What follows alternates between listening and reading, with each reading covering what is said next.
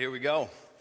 So we launch into this series. Let me just echo what our pastor just encouraged us to do. Sometime in these next few weeks uh, of this series, take some time, take a field trip, get outdoors, take a look at the stars, take time to look up at the night sky. And, and another thought I was thinking, you could, um, if you have a smartphone, you can download, they have these apps now that, that you could actually, uh, that they map out the stars in an app. There's one called Night Sky. It's really cool. I just downloaded it this week, and I even, last night, I was standing out there with my phone looking at the stars. I was like, oh, that's cool. Oh, wow. I found out that, so there's the moon, there's this little bright star next to it. That's actually not a star, it's Jupiter. I learned that last night from looking at this app. It was so cool. So uh, you could do that. Why would I ask you to do that? Well, um, we're going to see today that, that there are many places in Scripture, throughout the Scriptures, that encourage us to look at the heavens. And, and, and we're commanded to consider creation, consider the vastness of the universe as a way to help us understand just how big God is, to help us understand God in a greater way. And so uh, we, we want to make this summer a time that we stop, that we look at the stars, that we're amazed by who God is. Will you do that?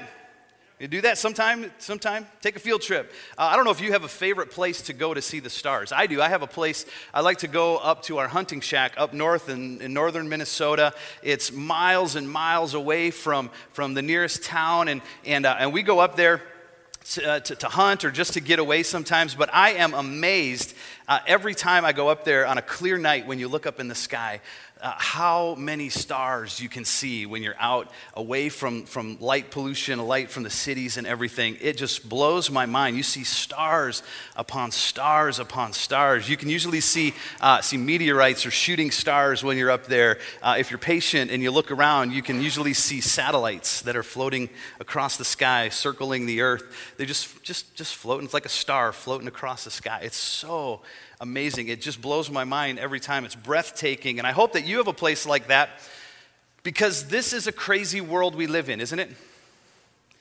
I mean, it's crazy. There's, there's craziness going on everywhere. This world is full of distractions and full of difficulties and full of disappointments. And I don't know about you, but I found that if I don't from time to time stop and refocus and recenter myself on who God is, it gets really easy to forget sometimes that we serve a God who is bigger than all of our circumstances. We serve a God who is big, bigger than the craziness of this world, bigger than our struggles bigger than the things that we, that, that we struggle with, bigger than our failures, bigger than our disappointments. We serve a God who's bigger than our confusion. And if there's anything that I want you to grab hold of today when you leave this place, it's this. No matter what you are experiencing in your life right now, God is bigger than your circumstance. God is bigger. Come on, that could, you could say amen to that. God is bigger than your circumstance, and He cares for you. He cares for us.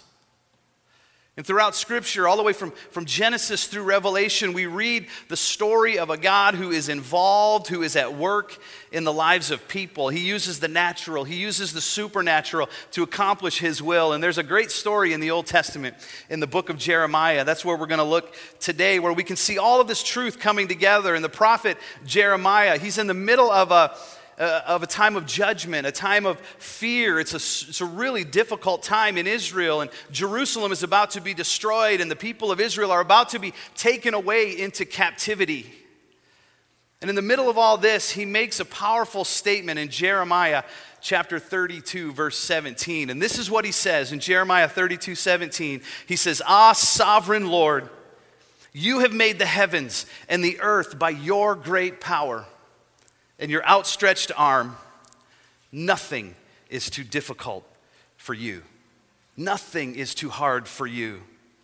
And maybe you're here today, this weekend, before the 4th of July, and you're in a situation where you need to hear that today. You need to, to recognize, you need to hear that nothing is too hard for God. Nothing in your life is out of His influence or out of His reach. God is big enough. Or maybe you know that there's something coming down the road in the future. Maybe you need to hear this in this moment to prepare you. There is nothing that we face.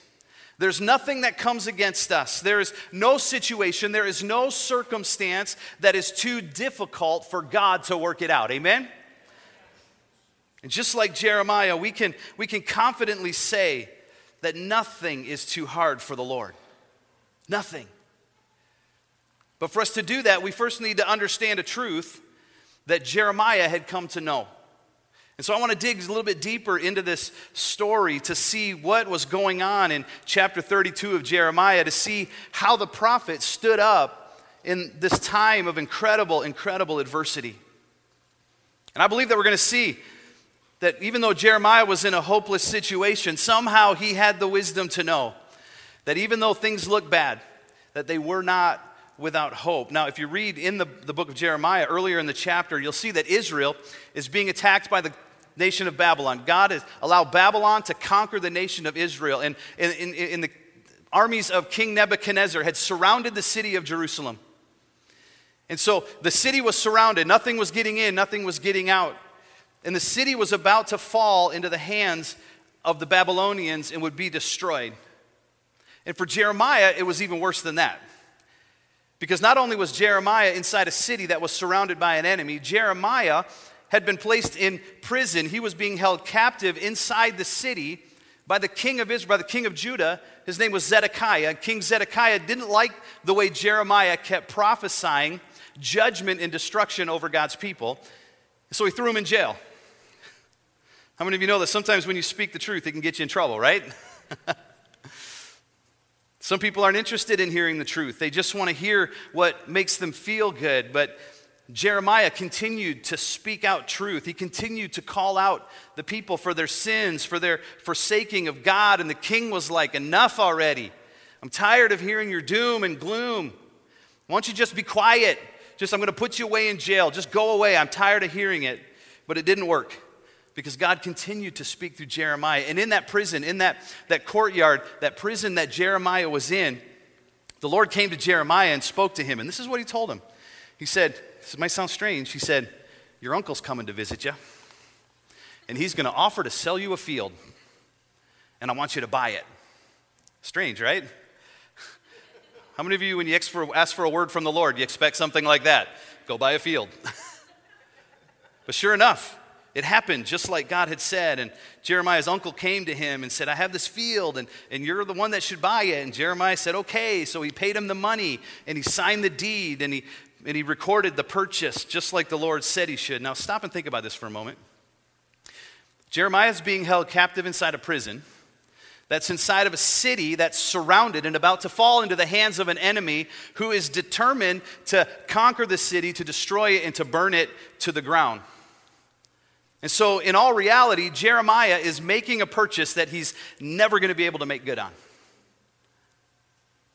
He's purchasing a field he's never going to possess, he's never going to develop. There's no chance that he's ever going to realize the, the promise and the potential of this purchase that he's made. It's impossible. And it's in this context that Jeremiah has this conversation with God. He says, Okay, God, you, you, made the heavens and the earth by your great power, so I know that, that nothing is too difficult for you. Okay, but you see the situation here, right, Lord? Why would you tell me to buy this field? It, it, it doesn't make sense.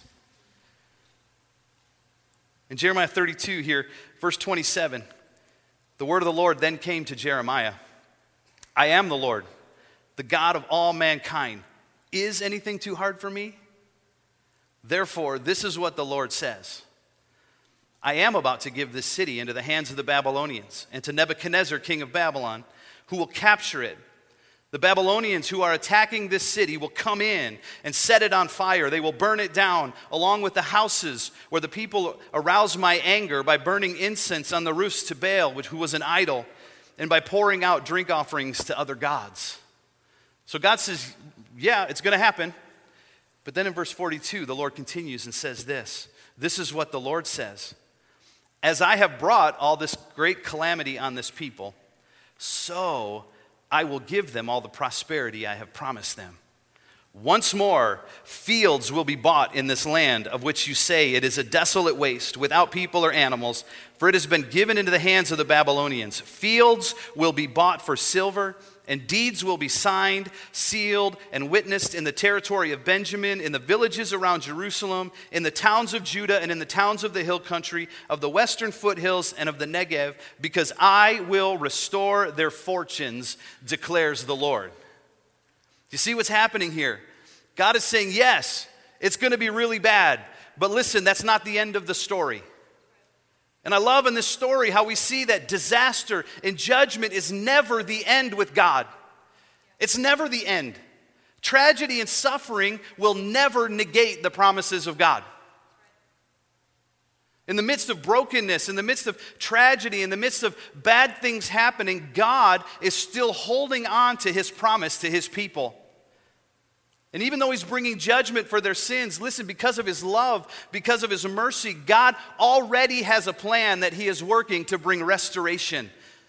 He's already planning their return, even before the judgment has even happened. And I hope that that encourages you today.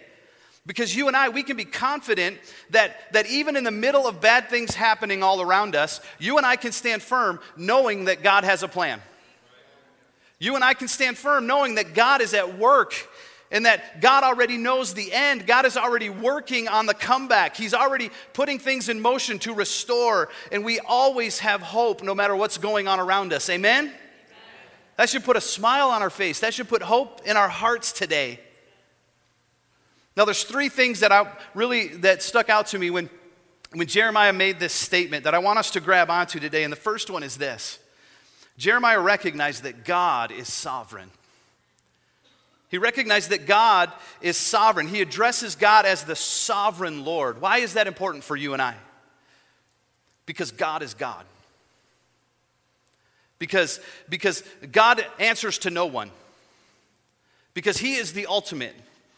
Because God is the greatest. No matter what Muhammad Ali said, He is the greatest. God is the greatest. God answers to no one. And I know that sometimes you and I, we have questions. We wonder why things happen, we, things we don't understand, but ultimately we need to recognize that God is God. That his ways are always higher than our ways, that his understanding is so far beyond our understanding that we must accept that there will be things in life that we don't get. There'll be things in life that we will never understand. There are answers to questions that we will never receive, no matter how much we want them. And we must reconcile that in our thinking. We must reconcile that in our hearts. God is sovereign. I love what David said in Psalm 115, verse 3. He said, But our God is in heaven, he does whatever he pleases. He does. And I know sometimes we don't like that.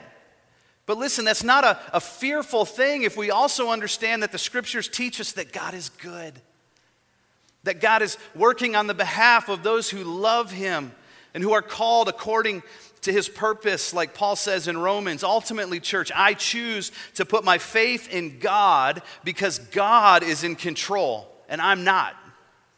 God is in control, not me, not you. And I believe that surrendering to His will is the best thing I can do with my life. And so Jeremiah recognizes that God is sovereign. Second thing that Jeremiah, his declaration shows us is, and something that you and I need to really grab a hold of today, is his recognition that it's the Lord that made the heavens and the earth by his great power. God made the heavens and the earth. Why is this important? Because, church, this is an incredible statement of perspective. Come on, say perspective. Perspective, perspective is the way that, that we choose to view something. It's the, the vantage point where we process the things that are going on around us and to us. It's how we define the scope and the, the magnitude of something. And, and Jeremiah was looking at his problems with the perspective that God is bigger, that God is greater, and that if God is big enough to create the heavens and the earth, that God is big enough to handle the problems that he had. Now, here's an interesting thing for you and I to consider this morning. See, Jeremiah used this illustration of the heavens, but his knowledge and his understanding of the universe was so much less than what we have today, isn't it? I mean, his, his knowledge of what was, no, was, was what was known by the human eye. That was all they had. They didn't have telescopes, they didn't have satellites. There was no Hubble telescope taking pictures of outer space for him to take advantage of. They had a limited view, and yet, even that limited view of the heavens inspired him. You know, at the time, uh, the belief was still that the sun revolved around the earth. and they actually believed, too, that, that the stars, that they were kind of, the stars were like in a canopy over the earth, like maybe a mile or two above the surface of the earth. All of the stars were in like this canopy. That's what they believed at the time. It's kind of like, I don't know, if you were a kid, maybe you used to put little stickers on the ceiling of your bedroom. Anybody ever, anybody ever do that? You know, you put stickers on the little glow in the dark stickers on the ceiling. I don't know, I think it, we hoped it would mesmerize our kids into falling asleep faster or something. But that's what it was like. It was like they thought, okay, there's glow in the dark stickers up on this canopy. That was the, the belief at the time. See, Jeremiah never realized that when he looked up into that night sky, what he was seeing were, were planets and stars and galaxies upon galaxies like we know today. But what Jeremiah did know was that everything that he could see, everything, was created by God. That it was God who set it in motion. And if I could briefly touch on this this morning, sometimes people have questions about creation. And did God create the world, or, or was it evolution like is taught in so many places? And here's what I can tell you I believe the Bible says that in the beginning, God created the heavens and the earth. And in the account of Genesis, God gives us all the details we need to know.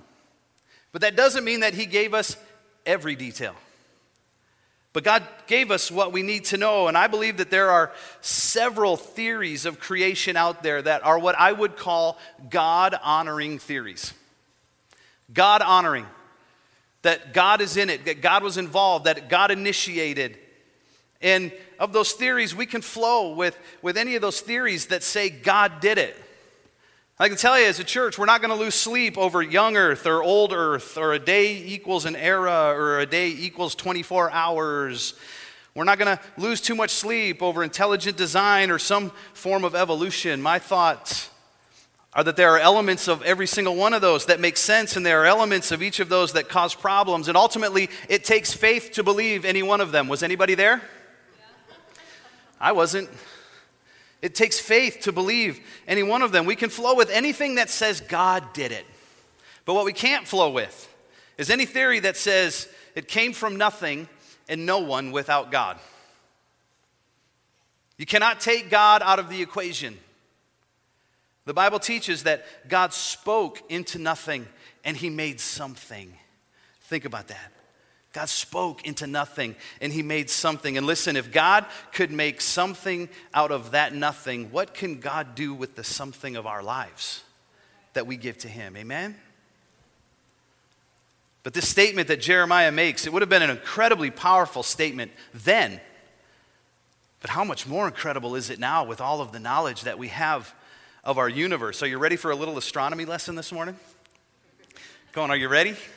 Because I've learned some really cool stuff studying for this sermon today. So I want to share some with you, all right? We got some pictures we're going to show uh, on the screen and, and, and to help us understand just how amazing our God is. The first one is a picture of the earth and our closest neighbor in the, the universe, our, our very own moon. Isn't that, isn't that a great picture? It's the earth and our moon. And, and how many of you think the earth is pretty big? Ever, I flew to Cambodia, that was halfway. Whew, it's a big world. you know that if you remember, this next picture is the sun coming up over the earth. And remember, at one time the belief was that the sun revolved around the earth, but now we know, of course, that the earth revolves around the sun, and that in fact the sun is, is much, much larger than this little planet. In fact, if you compared the earth and the sun, like in this next picture, see that little tiny dot down there? That's the size, here, I can get out of the way. That's the size of the earth compared to this incredibly massive, large of burning gases called the sun. It's incredible, isn't it? Okay, but if you think that's cool, this next one really blows my mind because this next one, we have this chart. And uh, in this chart, the first and second boxes compare the sizes just of the planets in our little subdivision of this galaxy called the Milky Way. These are all, all the planets. And you see the Earth, you, you can't really see it the greatest, but the Earth is in box two, the first one, compared to Jupiter. Man, that makes the Earth look pretty small, doesn't it? This third box, you can see it has our sun in there, and our sun seems big until you compare it next to the star named Sirius, which we all know is where radio comes from, right? But then in the next box, Sirius is pretty small compared to, to Pollux and Arcturus and Aldebaran, which in box five seems pretty tiny compared to Rigel and Antares, and my favorite name of any star in the universe, Betelgeuse. Isn't that great? What a great name. You know, one time Betelgeuse was thought to be the largest star in the universe, but now even Betelgeuse seems small when we, when we place it next to Mu Cephei and Cephei A and Canis Majoris, which is the biggest one on the bottom square there. Canis Majoris, you know what that means, right? Big dog. Big dog star. But let's go back to, to, to Betelgeuse, my favorite one, because if you were to put Betelgeuse in the middle of our solar system, Betelgeuse would be the size of the entire orbit of Jupiter around our sun. That's how big that star is. When I looked last night and I saw the moon and Jupiter next to it, and I thought to myself, Betelgeuse would have been all the way out there. I was like, wow. Now, I was talking about our solar system. Our solar system is only one in our galaxy called the Milky Way, right? We know that. Our galaxy is the Milky Way. This is what the Milky Way looks like we're not even in the center of our own galaxy. We're kind of out in the suburbs. How many of you don't mind being out of the Milky Way metro, right? You don't mind that at all. But we're just out there in the outer rings of our galaxy. And our, our galaxy, we know even now that our galaxy is one of tens of thousands of galaxies in the universe. Okay, is your mind blown yet? Obviously, it's, it's hard for us to wrap our minds around the, the enormity of our universe. But I show you these things today to illustrate something that, that sometimes see, things seem really big in our lives until we compare them with something bigger. And then we compare them with something bigger, they're like, okay, they're big, but they're really not that big because that is, is, is huge. And all of these celestial bodies, they seem huge, and they are. But we keep discovering stars that are larger and larger. We actually, in 2012, discovered a star named Scuti that makes the big dog star look small. That's how vast the universe is. But can I give you a statement of perspective here? Listen to what Psalm 33 says. It says in verse 6 By the word of the Lord the heavens were made, their starry host by the breath of his mouth. He gathers the waters of the sea into jars. He puts the deep into storehouses. Let all the earth fear the Lord. Let all the people of the world revere him. For he spoke, and it came to be. He commanded, and it stood firm. Listen, all the vastness of the universe began with God exhaling the starry hosts created by the breath of his mouth. Our God is so big that he took a breath and he breathed out Aldebaran and Betelgeuse and Big Dog. Come on, God is big. God is, is awesome. It's, he's indescribable. Amen? But listen, along with recognizing how big God is, we can never lose sight of the truth that this big, creative, indescribable God knows you by name. He knows you. He knows your name. He knows your story. Listen to Psalm chapter 8, verse 3. It says, When I consider your heavens, the work of your fingers, just the work of his fingers, the moon and the stars which you have set in place, what is mankind that you are mindful of them? Human beings that you care for them. Listen, our God is not too big to know you and to love you. He created you. He created you for a purpose. He has an eternal destiny in mind to share with you, our God, God that is, that is greater than the universe. is also closer than your skin. He's surrounding us with love, with compassion, with grace, with strength to help. Listen, today, in your struggles or your circumstances, they may not change. They may not change. You may walk out of here still dealing with the same thing you walked in with. But you can walk out of here different because you have a new perspective. You can know that you serve a God who is exponentially bigger than all of our problems and our struggles, and He is in control. And in the end, you and I, we have His promises to rest on. We have His promise that He loves us, that He will never leave us, that He will never, ever forsake us. We have His promise that our afflictions, what the Bible says is our light and temporary trials, they're working for us a greater glory, and that when all is said and done, that we will be with the Lord forever and ever and ever and ever and ever. God is big. And our perspective needs to be Lord, you know what I'm going through and you know how hard it is. But Lord, I believe that you're big enough. I believe that you're at work. Even when I don't understand, sovereign Lord, you have made the heavens, you have made the earth by your great power. nothing, absolutely nothing is too difficult for him. Would you stand with me?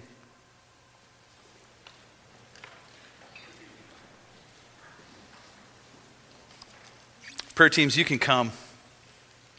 You can come forward.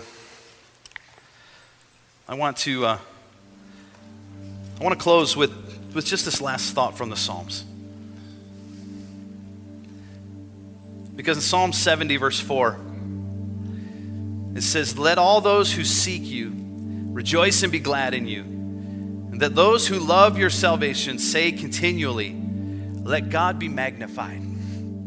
Let God be magnified. In Psalm 34 3, it says, Oh, magnify the Lord with me, and let us exalt his name together. I have, I have a magnifying glass here. Anybody else get your present from Menards? My first birthday card every year I get comes from Menards. There's always a gift in it. One year it was a magnifying glass. What's the purpose of this little tool? What is it? It's to help us to see things larger, right? It's to change our perspective. If there's something that we're trying to see that's too small, we can hold this magnifying glass up to it. Oh, it makes it bigger. Oh, that helps. I can see it now. As I'm getting older, I'm finding this more useful.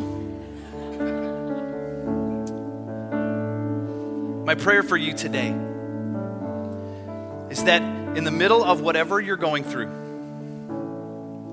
in the middle of whatever life has thrown in front of you, that you would allow the Lord to be magnified in your eyes. That whatever it takes, you would see God as bigger. That you would see God as greater, that, that it would give you hope, it would give you strength, it would give you the assurance that whatever it is you're walking through, that God has more. Don't give up. Don't grow weary. Don't think that God doesn't care because God does care. And I don't know what God is doing. I, I, I long ago, I, I quit trying to explain everything that God does because you know something? God is, he, He's a little bigger than me. He's a little smarter than I am. Matter of fact, He's a lot smarter than I am. And I don't understand why things happen, and I don't understand how things happen, but I believe that God is in control. And my prayer for you is that God would be magnified in your eyes, in your situation, that you would trust Him that you would see him as bigger, as greater, as, as more magnificent, more trustworthy, bigger than any trial, bigger than any pain, bigger than your struggles or your disappointments. May the Lord be magnified in our eyes today. Amen. Lord, we close our eyes today to the things that seem bigger than you. And Lord, I pray in this moment for those who are struggling, that those who are, for those who are walking through difficulties and trials. God, I also pray for those where things are going fine. Because when things are going great, it's easy for us to lose sight of you. We think we're okay. We think that we don't need anything. But God, no matter where we're at today, I pray, God, that you would be magnified, that you would be expanded, that our vision of you would grow to see that you are bigger and greater than anything we walk through in this life. Lord, I pray that as your word says, you would drop eternity in our hearts today. That we would recognize that you have a purpose and a plan in everything and that, Lord, even when we're walking through judgment or we're walking through trials or we're walking through disappointments or difficulties, that you're in control. And that, Lord, we would hold on to you. But even more so, God, we would recognize that you are holding on to us. God, I thank you for that. I thank you for that. In Jesus' name, amen. Amen. Church, our prayer teams are here.